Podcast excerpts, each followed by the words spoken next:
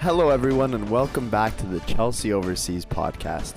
Today it is just Adam and I, and we will be recapping the Chelsea vs Arsenal and Man City games, as well as previewing the Newcastle game.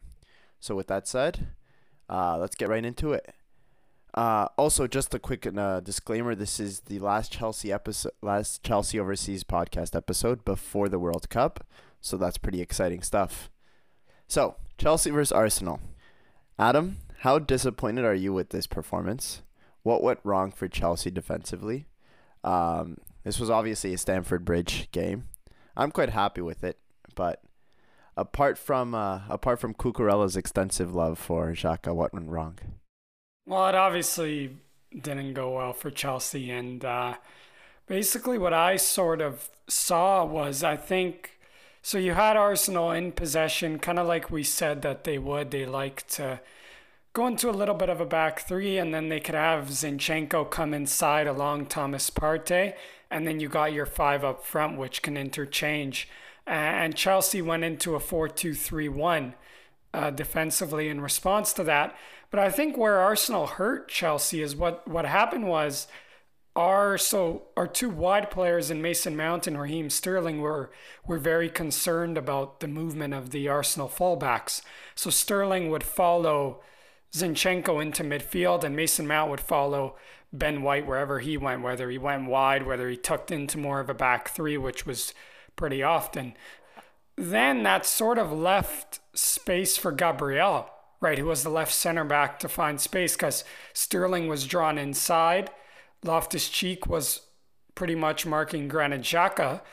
And then Gabriel was always kind of the spare man. So they always had the spare man at the back building out and that really helped them defensively. And then I think what Arteta did well is he had Gabriel Jesus likes to drop deeper, but he dropped very deep. And what that does, what what that did was, especially with Chelsea in a back four, Potter wanted Chalobah to go out to him and mark him closely. So Chalobah would go out to him. Sterling was attracted by Zinchenko and would deal with him inside, and then Xhaka would almost pull Loftus Cheek out of position.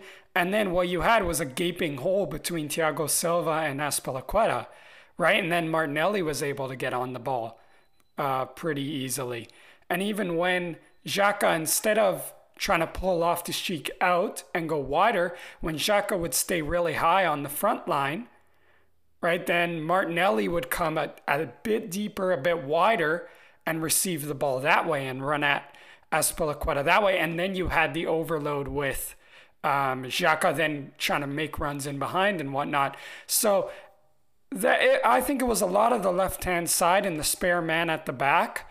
Uh, and then finding Martinelli with balls over the top or balls into him to then let him get one on one with Azpilicueta. That really helped. And definitely Jesus's movement and the, the movement of the front five and how they interchange positions, even when they switch the play from left to from right to left on occasion, with, with Jesus dropping in, and then they were able to find Martinelli one on one. So uh, yeah, that left hand side caused a lot of problems, and I think the movement of the fullbacks and having the spare man at the back really, really helped for Arsenal. You mentioned Jesus uh, quite a bit, and I wanted to say uh, he gets a lot of criticism for like especially from Arsenal fans uh, recently, that he uh, he hasn't been scoring as much, and he he started off really strong, but I think every time he's been on the pitch, he the consistency is there. Maybe he doesn't score as much nowadays, but. Uh, he's always a key player in the sense that his movement and positioning, it's kind of like a Werner uh, back in the days for the UCL run of uh, Chelsea his uh, movement and his positioning is always ideal for Arsenal to find the right spaces, like the rest of the players. Like you mentioned, your Martinelli, your Saka running down the wing. Like his move, he always knows where to be at the right time. He uh, he can give the assist before the goals too. I think he's a very key player, and he de- he deserves no criticism at all. He's great. Yeah, and uh, you know I agree in terms of uh, he's. It's not like he's playing poorly. He's contributing well to the team and you know, obviously his hold up play and and technical ability, I think, is far stronger than than Werner's. But uh, but anyways, uh, for you know, and what Jesus's movement did too was so you get that gaping hole between Thiago Silva and your your right back Azpilicueta. So Azpilicueta then started to sort of drift inside and get closer to Thiago Silva to close the gap, but then that gave more space for Martinelli to receive the ball. So either way, it made Chelsea uh, vulnerable. So and I, and in that back four, obviously you have two central defenders, so that gap is wider. So yeah, it was it was definitely a, a big problem for Chelsea defensively. And obviously, one more thing: the the set piece that Arsenal scores on, it's poorly defended. It should be Kai Havertz at the front post should make contact with it. And Cucurella should never ever be defending like that. I don't know what that was, but maybe he really does love Xhaka. Why did Chelsea also struggle so much to create chances, do you think? Well, so Arsenal obviously I think you've got to give them credit. They pressed really well in this game. And I think for for Chelsea, they really struggled to connect the midfield with the attack, right? And I think Jorginho and Ruben Loftus-Cheek they had a re- they had a really rough game, and uh, when Chelsea did try to play out from the back, it was it was difficult. So you'd have Thiago Silva and you'd have um, Chalobah going closer to Mendy when Chelsea were playing out from the back because Mendy's a bit vulnerable with his feet. Then when Chelsea would try to play out, Arsenal would always block the passes into Loftus Cheek and Jorginho, right? And even Mason Mount, who was dropping in into the into the spaces too, they would uh, nullify that. So it was very difficult, and Jorginho and Loftus Cheek found it difficult to get on the ball. So oftentimes when Chelsea did play out from the back, Arsenal would win the ball back. So Chelsea went actually longer quite a few times. And uh, when they went longer, I think a lot of the idea when Chelsea did go forward was to get the right side, particularly with Kai Havertz and Raheem Sterling, to find Havertz in that half space so that when Raheem Sterling got the ball, he could make the run in behind the back line of Arsenal and then try to find the cutback opportunities. But it, sometimes when Chelsea went longer, it worked and they were able to win win the ball, win the second ball, and then go forward from there. But when they did get forward, uh, you know, particularly in the first half, and Kai Havertz did get into those situations where he was able to get in behind, then his decision making was poor and the quality in the final third was awful and Aubameyang got no service. So I think give credit to Arsenal because they pressed really well and they forced Chelsea to think, "Ooh, we got, we probably got to go longer to to be a threat and create some opportunities. And they did get into some situations, but they didn't make it count uh, when it happened. even when Chelsea were in possession and open play, and Arsenal were set up in their defensive shape, which was often a 4 1 4 1, you had Partey sitting, right? But you had then Odegaard and Xhaka going right onto Loftus Cheek and Jorginho. So they really struggled those two. And even though Chelsea tried to find the, that box in the midfield with uh, Loftus-Cheek, Jorginho, Mason Mount, and Kai Havertz, that because Loftus-Cheek and Jorginho couldn't get on the ball and then play through the lines, it was really difficult. And you got to give Arsenal credit. No, I agree for sure. I think I, uh, especially the fact that Arsenal's high press, um, it was a key factor of why Arsenal were able to maintain the maintain Chelsea, I'd say, this game, right? Not give Chelsea much. One example of that, Gabriel Jesus going up behind Loftus Cheek, was it? He came from behind, tackled him, got the ball, and then created a chance. And I really like that about these Arsenal players. The aggression, the hunger, it's there. Yeah, do you think this game shows the gap that is between the two teams at the moment? And yeah, I understand it was only a 1 0 win, but you have to consider that this was the one game Chelsea had against Arsenal in Stamford Bridge. The next one against Arsenal's at, well, the Emirates. Well, it does show the gap. I think, you know, you have a team in Arsenal that's been rebuilding for a few seasons and they've had to go, you know, it got worse before it got better, you'd have to say. But, you know, as we talked about before this match, Arsenal have done a really good job of getting players that suit Arteta's system and that sort of patience is needed at Chelsea. But whether Potter gets that sort of time or not is is the burning question. And uh, Yeah, like uh, you know, ultimately also Arsenal do have pretty much like no injuries and Chelsea have to two of their best players and and a few others too.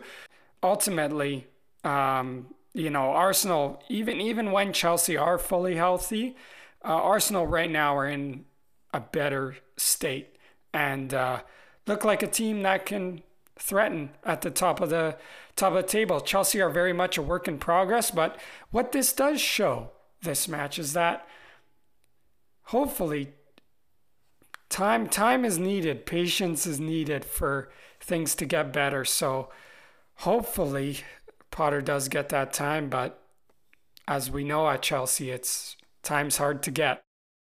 Uh, there was an interview that, this past week or so with uh, Guardiola. I don't know if you saw this, but he essentially said within the last three or four seasons, City are like at this stage of the uh, Premier League. They're they have the most points that they have had in the last three or four years, and somehow they're still not in first.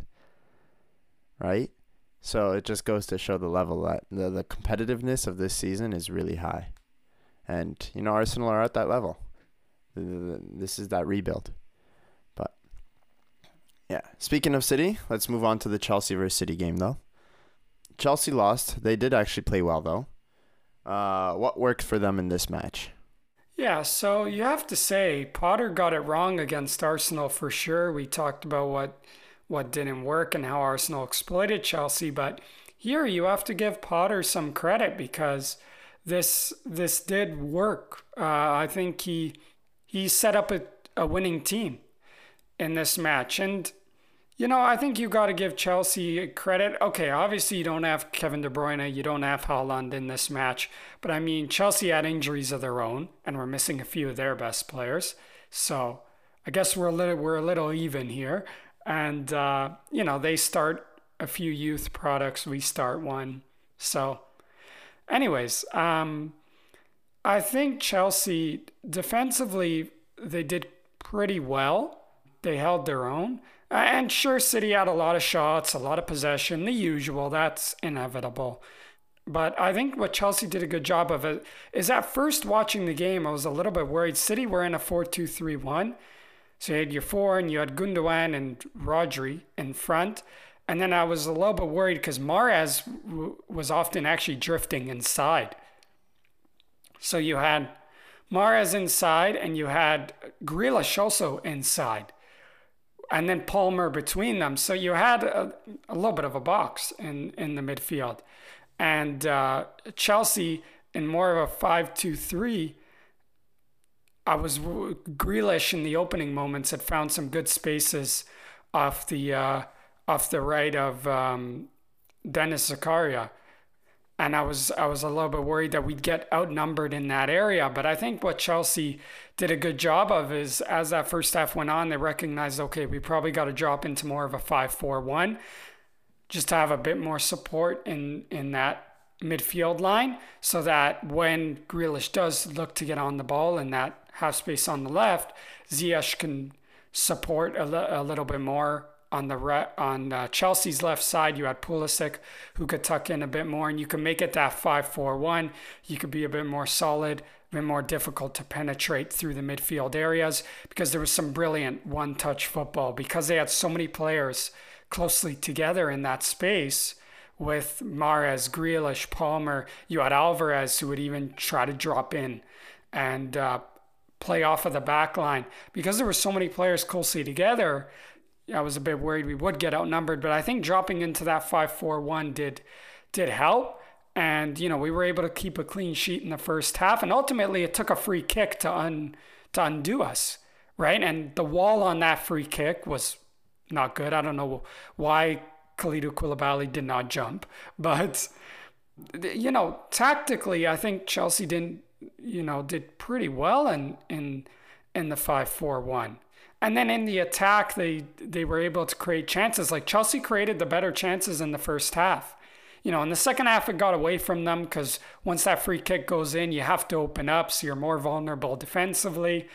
Um, but they were able to create chances throughout the whole match, especially some really good ones in the first half. And I think what what worked is when they played out from the back, they could create width with their wingbacks, but they could have against the back four City, they could have the two inside forwards, Mason Mount and uh, and Christian Pulisic, or sorry, Christian Pulisic and Hakim Ziyech, drop in and try to and look to combine with the wingbacks to play through the press and uh, and then working in behind there, and then you could always switch the play uh, to the other wingback on the other flank. So Chelsea were able to to play through City uh, that way, and and it worked, and they created chances. And I mean, you look at some of the play from Lewis Hall on the left side, and uh, the the chance that was created at the end of the first half. It was just a case of of finishing, really, because the way Potter had set them up uh, to play through the City press was was good. Yeah, no, I, I fully agree. Lewis Hall, even as a youngster, the he, he had a great he had a great performance. He's only 18 years old too. He really showed himself well in the uh, Carabao Cup. Is this match further evidence though of why your recruitment needs to improve, especially in the forward areas? Do you think? Yeah, for sure. I mean, this is a conversation that Chelsea fans have had so much, but yeah, I mean, it's not often you have this many attempts, shots on goal against a Pep Guardiola team.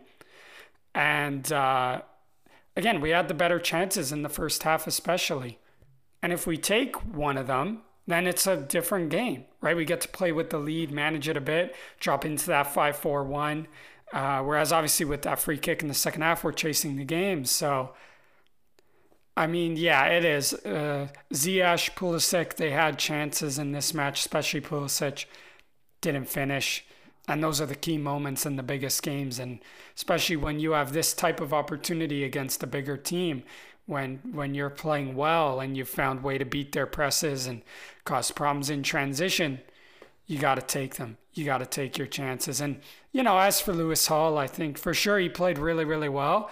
Uh, it's too bad he didn't take he had two pretty good chances the first one especially in the first half. He had another one in the second half which was a nice cutback from Ziyech but you know, it's too bad he didn't take his chances, but he was really positive. I think how he helped Chelsea get out of the press too. He did really well against uh, the opposition fullback, the young player from Man City at right back. How many times he was able to break the press by beating his man and getting past him, and uh, then combining with Pulisic, or even you saw he had the confidence too to look to switch the play to Ziyech at times. So, uh, you know, he was really good, and it's it's too bad he didn't get his goal.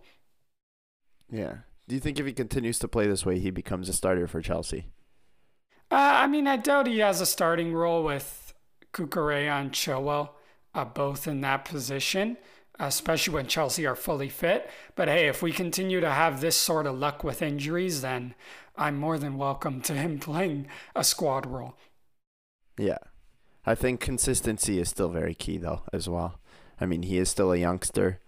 Um, first game, incredible if he keeps it up, it's great to see. I love seeing youngsters do so well.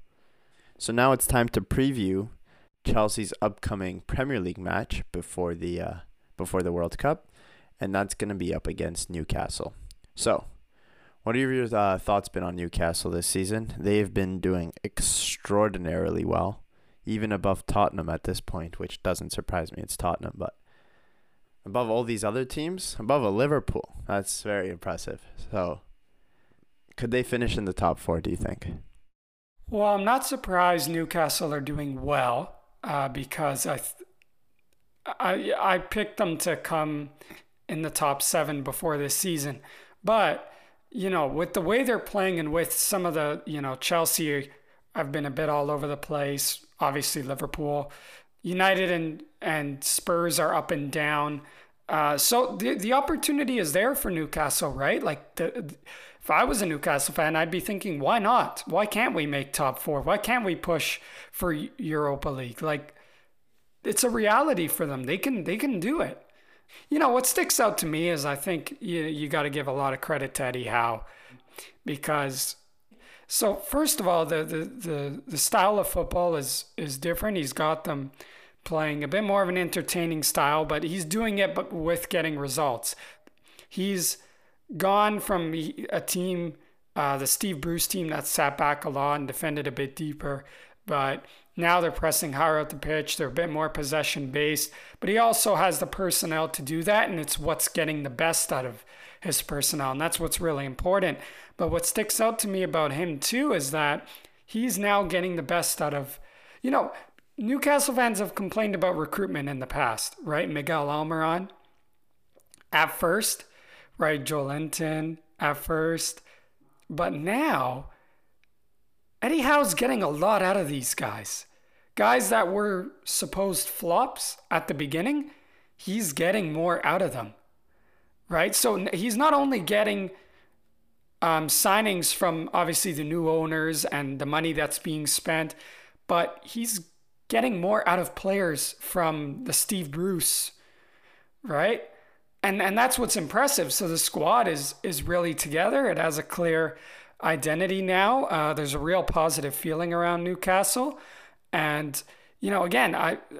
I'd be if I were them, I'd be thinking, why not? Like that front three, Callum Wilson's playing really well. Allan Saint-Maximin's having probably the best year of his career. Miguel Almiron has been awesome, and uh, you know they got a good midfield with Bruno Guimaraes in there, and uh, a backline that isn't conceding so many goals with a great goalkeeper too, and Nick Pope. So you look at this team and you think, you know what?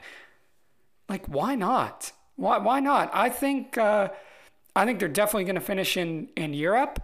Uh, it's just about what competition is it going to be. I think they can push for top four. It may be a bit too much to ask in the end if a few of the bigger teams figure it out. Uh, but this club is just going to keep going. They're going to keep going up. And I think Eddie Howe has been the perfect man to start this new era and continue it forward. I think he's a wonderful manager. I fully agree, Adam. I think they have honestly they have a well balanced squad too. They have they just have like well hustling players. Saint-Maximin has been great in my opinion this season. But yeah, it's it's honestly nice to see uh, Newcastle up here with us. How important though is it for Chelsea to win this match? Yeah, hugely important. You know, that is for that, that's three defeats in a row, right? I mean, Arsenal, City, Brighton, that's three defeats in a row in the in the league. We haven't won a league match for now four matches. This could be five in a row. So, you know, Potter's on a run that when you compare it to obviously previous managers since the Roman Abramovich era began until now, um, under the new owners, he, he's on a quite a poor run. And the pressure is mounting. Obviously, there's been injuries, and you have to put that into consideration, but the pressure is mounting on the run that he's on. Ultimately, uh, managers need results, and this could, like I said, five in a row uh, without a def- without a win in the league if Chelsea don't win this.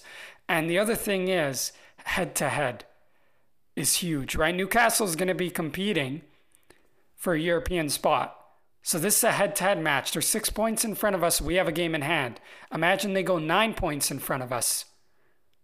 And then we'd still have a game in hand, but nine points, right? Or we could be three points behind them with a game in hand. So that's the head to head. This feels like a six pointer, right? And and that's why too Chelsea and it's it's at St James's Park, which has never really been an easy ground for for Chelsea to go to. So yeah, the the pressure's on for Potter, and especially going into the World Cup break, you definitely want a win to hopefully just settle uh, a few people down a bit in the Chelsea fan base, and um, it's a it's a head to head match too. So this is this is huge. I think I think a win is crucial for Chelsea. The the the, res, the just for the table results too. It's they needed to stay in this. I feel like Liverpool they're head to head with Liverpool, so that's pretty crucial as well. And Liverpool have a game against Southampton, so pretty important stuff for Chelsea. What do you think they do for their starting eleven then in this game? So what I've got is three four three with Kalidou Koulibaly, Thiago Silva back in the team. He was rested for uh, the Man City game, uh, but he's going to be back here for Newcastle. Chalobah on the right. Then I have Cucurella at wing back, right? I think that could lead to a good performance uh, from him back in a role that I think is what's best for him at the moment. I have Christian Pulisic at right wing back. I have Kovacic and Loftus Cheek in the midfield pivot. And then I have Mount, Aubameyang, and Sterling in the front three. Pulisic, that formation could very easily turn into a back four out of possession with uh, Chalobah going to right back and Cucurella going to left back and Pulisic on the right of midfield. I think that could be a, uh, a bit more comfortable. I think Pulisic, despite him not finishing those chances, he's actually played quite well as of late. Um, just needs to add the end product to it. So I think he does deserve to play, and I want Sterling in more of those central areas. So I'd like to get both of them on the pitch. So that yeah, I, I would go with that. More of a hybrid system. And I think Newcastle, they uh, like to go into that 4 3 3. Sometimes they'll they'll they'll they'll look to to press higher up the pitch. So I think having that back three could help in terms of playing out from the back. Chelsea really struggled with the four against Arsenal. So a five can sometimes really help playing out from the back because you have the extra man. You have the wing backs, you could create those angles. So I think uh, a back three could be a bit more natural, especially with the uh, the passing and the range of passing of Thiago Silva. So hopefully that helps. And then defensively, you can go into a four, obviously, because you don't have Reece James at, at right wing back, and you could push Sterling a bit higher. And uh, hopefully, you know, our, Newcastle like to build out in a four also in possession, so we can match them up that way, hopefully. Yeah. Sounds like a solid squad. I mean, yeah, it ultimately does come down to it. Yeah, it does come down to it tomorrow. Chelsea, Newcastle. It's going to be exciting stuff. Let's finish strong for Chelsea before the uh, World Cup starts. Is there anything else you'd like to add, Adam? We're good. We're good. Go Chelsea. Hopefully, we can get this win. And then it's World Cup time. All right. Yeah, so we will be back next week to begin our World Cup coverage, focusing on Canada's squad and preparation for the tournament, which is very exciting stuff. I've just bought myself several jerseys. I bought it some off some website online, but apparently they're credible. I got myself an Arsenal jersey, a Canada jersey, and of course a Germany jersey. So I'm very very excited for this World Cup, Adam. Awesome, awesome. I'll have I'll have my Alphonso Davies jersey out. Yeah, I got Kamal Miller printed on mine. Yes, and you know what? Next week, next week we're uh, we're gonna reveal some predictions too. Yeah, very excited. All right. With that said, thank you everyone, and peace.